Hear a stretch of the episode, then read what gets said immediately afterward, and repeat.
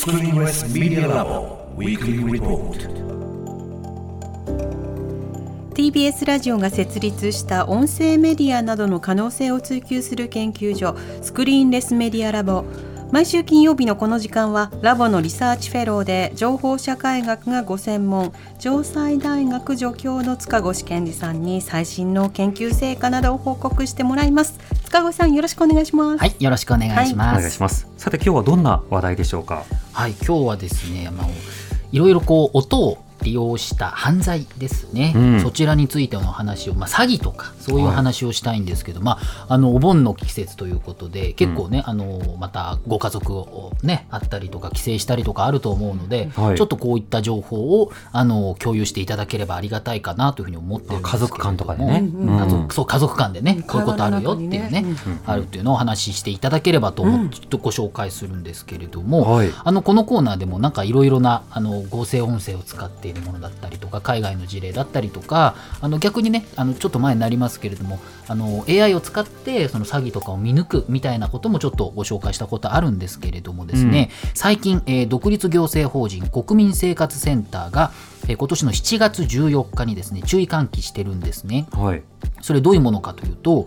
なんか急に電話がかかってくるとでなんかあまり知らない番号だけど出るとですねいきなり自動音声になるんですよね。うん。えこれ NTT ファイナンスを語ることが多いんですけれども、はいあの NTT ファイナンスですが、え未納料金が発生してまして、えっと法的法的処置を行いますみたいなのをちょっとそのないわゆるその自動音声みたいな形で、でな1番をオペレーター対応1番をみたいなの流れるんですね。ええ。でそれを押すと、まあ、実際にそのオペレーターにつながってなんか未納料金が発生してるみたいな、まあ、いわゆるその架空請求詐欺みたいなやつですよね、うん。まあ、これになるということで、はいはい。あの料金が請求されるほかやっぱりその氏名とかあの生年月日っていった個人情報を聞き出そうとするあの詐欺事例が報告されているということでこれ NTT ファイナンスあの関係ないですからね。もう語ってる詐欺ですからね、はい。ということになってるんですけれどもかけてきた上に住所とか聞き聞き出そうとするんですよね。そうなんですよね、まあ、お名前をどうぞみたいなことを言ったりするんですけれども、まあそれで本人確認のためにとか言ってね。そうそうそうそうなんですよね。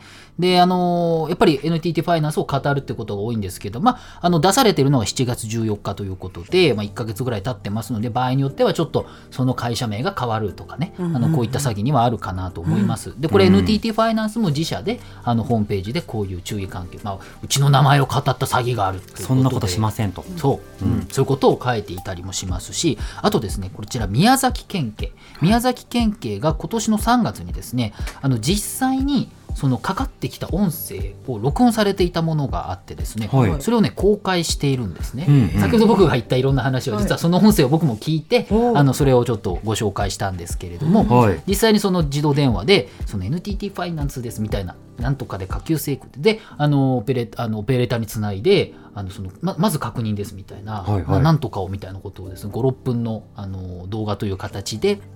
あのまあ音声ですけれどもあの公開してますのであのまあちょっとこうね、散々こういう話はよく言われてはいると思うんですけれども、うん。ちょっといきなり人の声じゃなくていきなり自動電話だったりすると、はい。まあ、びっくりするっていうところもあると思うんですよね。うんうん。なのであのこういったあのちょっと公開もされているので、まあ後でノートにリンク貼っておきますのでちょっとはい。見ていただいてね、い、あのいろんな方と共有していただければと思うんですけれども、うん。まあ、こういうデータ、ね、よくわからない番号はやっぱ無視したりとかですねあと非通知知らない番号からもそもそも出ないかけ直さないということが重要ということなんですけれどもはい昔から言われているようなことなんですけれども、やっぱりいきなりね自動電話が来てなんだなんだっていうことであの驚いちゃってっていうこともありますので、うんうんあの対処法としては、まあ、こういうのがあるよっていうふうにはちょっと覚えておいていただくとそういうことあるからねっていうふうに、まあ、あのいろんな方に、ね、あのお伝えいただければまずはいいのかなというふうに思います。聞いたやつだって思えるよそうですね、そういうことです、んそういうことですね。はい。でもう一つなんですけれども、もう一つはこちらはあのアメリカの事例なんですけれども、はい。アリゾナ州に住んでる女性のところお母さんなんですけれどもなんか番号かかってくると。うんうんでうん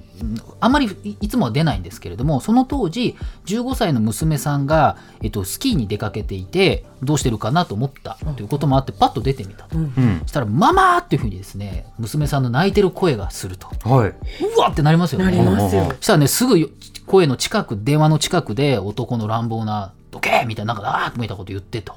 で電話変わってあの身のき身代金、まあ、誘拐してるぞみたいな。ことを言って、あの100万ドル用意しろみたいなこと言うんですね、うん。うん1億4000万円ぐらいですか？今。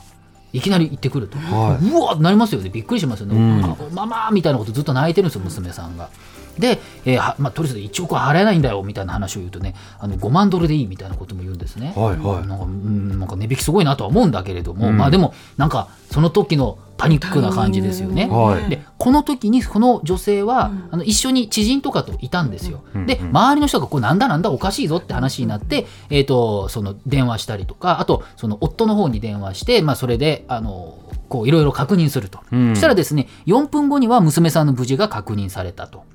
いうことで,、うんうん。でおそらくですねこの電話は AI によるクローン音声だったんじゃないかと。つまりこの娘さんの声は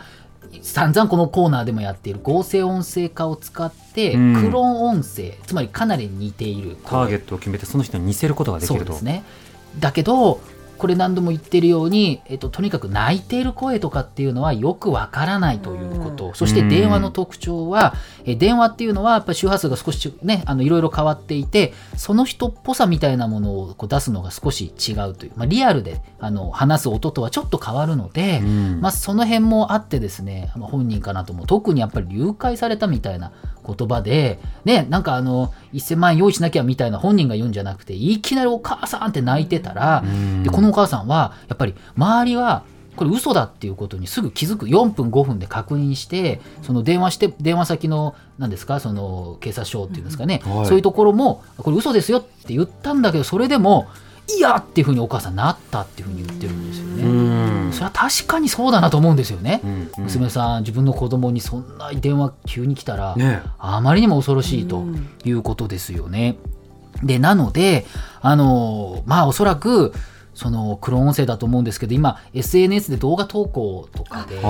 できちゃうので。うん。やっぱそれでごく短い。でこのコーナーでも言ってるように本当に短い本当何十秒の声からもクローンできる。で、うん。まあ言ったら電話なんで音声音質悪くてもクローンなんとかなっちゃうとはい。いうことですよね。でこういうことある程度調査をするとまあそこそこのサーチで綿密にリサーチしなくてもこの辺りでっていうことでできちゃってそれも何十件もかければ当たるかもしれないみたいなことですよね。うんでこれ FBI なんかはあのそその投稿動画の投稿とかなるべくあの公にしないでっていうふうにも言ってるんですけれども、はい。うーんまあちょっとなかなか非現実的かなっていうか、うん。子供さんとかやっぱどうしても出したいとかっていう人もいて、ね。全部が全部出さないっていうことはなかなか難しくなってくるかなというところもあってなかなか根本的な対策難しいなとも思うんですが、うん。あのこれアメリカの事例ですけれどもアメリカでできるっていうことは日本でもできるということなので。うんうん番組でもお伝えしているようにアメリカでも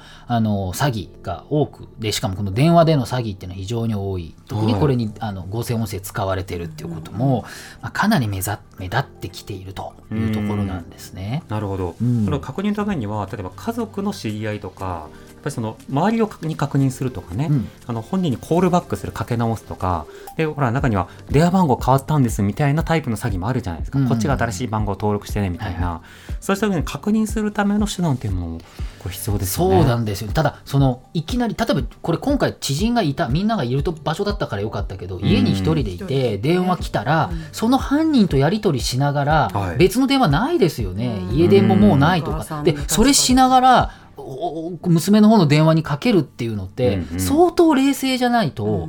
できないので、これ別に娘さんじゃなくてじゃあ自分の親とかなんなんでもいいんです。けど自分のかなりその近しい人うんうん。うん恋人でも家族でもっていうふうに想定すると一人だとかなり厳しいというところが正直なところ。年代層のギャップもあるなって今思ったスキーに行ってるっていうことがなんしそんな知られてるとか調べられるなんて親世代は想像しないからそうねそのタイミングでかかってきインスちゃったら。タ上がってたみたいなことなの、うん。まあちょっとわからないですけうん。そうみたいなこともサーチがうんある程度できちゃうっていそうことですよね。確かに、うん。私あの一律電話を出ないようにしていて、うん。で毎回検索するようにするんですよ。一回出ないでね検索して、うん僕もそういうことありますね。でもたまに出る時があって、うん。まあ、出た時にそのいわゆる携帯版電話の会社の営業電話であったんですよ。内容的には。うんうん。で何々サポートセンターですって言われて、で話を聞いているとなんかおかしいなと思ったんでもう一回会社名言ってもらえませんかって聞いたらサポートセンターって会社名だったんですよ。ほうほうほうであのそ それはみたいなこと思ったんですけど音で伝わりますよね、この O が。でで調べてみたらあの聞いてみたらサポートセンターっていう会社でしたみたいな反応が結構あって、うん。でそこが実際に信用度がどうなのかはともかく、うん。それは紛らわしくないみたいなこと思ったこあったのでなので基本的にはやっぱりどんな番号からかかってきても、うん。それについての、まあ、番号を調べるそうですね。で、それの反応を調べるとか、まあ、いろんな対策が今必要なんですね。そうですね、まあ、そういうの必要ですので、ちょっとね、皆さんいろいろとあの、ご家族でお話ししておくということもね、あのうん。何かやり方決めておくということもあると思います。そうね。塚越さんの今日の報告はインターネットのメディアプラットフォームノートでより詳しく読むことができます。放送終了後に番組サイトにリンクアップしますのでぜひご一読ください。塚越さんありがとうございました来週もよろしくお願いします。 Screenless Media Lab Weekly Report でした荻上チキ。